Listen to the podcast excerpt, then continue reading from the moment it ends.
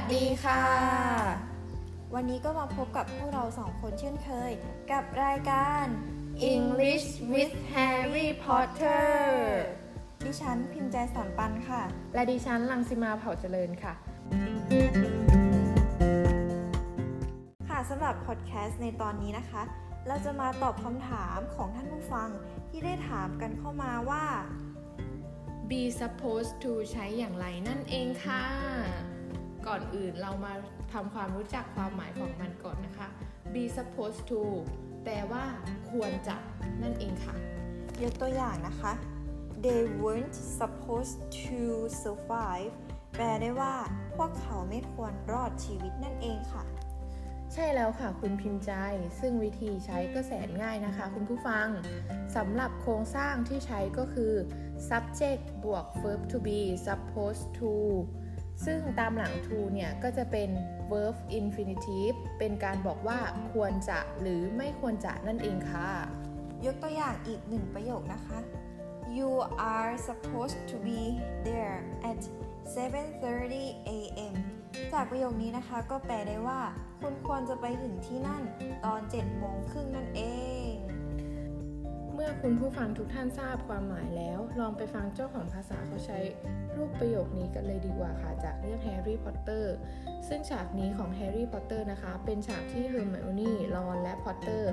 เข้าไปในห้องลับของโรงเรียน ที่มีสุนัขสามหัวอยู่ในนั้นอยู่ในนั้นนั่นเองค่ะ ถ้าพร้อมแล้วไปฟังกันเลยค่ะ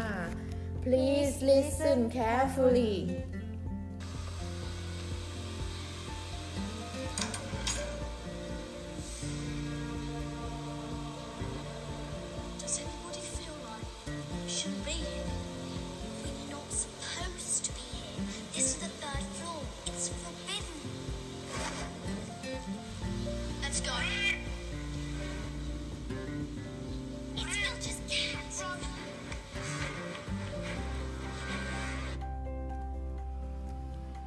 ก็จบกันไปแล้วนะคะ ท่านผู้ฟังพอจะจับประเด็นได้หรือเปล่าคะว่า เด็กๆเขาพูดอะไรกัน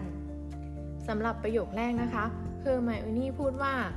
Does anyone feel like we shouldn't be here ซึ่งก็แปลว่า มีใครรู้สึกไหมว่าเราไม่ควรอยู่ที่นี่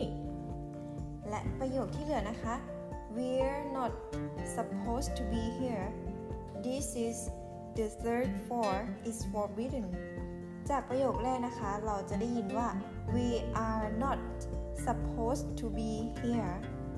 be supposed to แปลว่าควรจะเมื่อเติม not เข้าไปนะคะ ก็จะแปลว่า ไม่ควร ดังนั้นจากประโยคนะคะจะแปลได้ว่า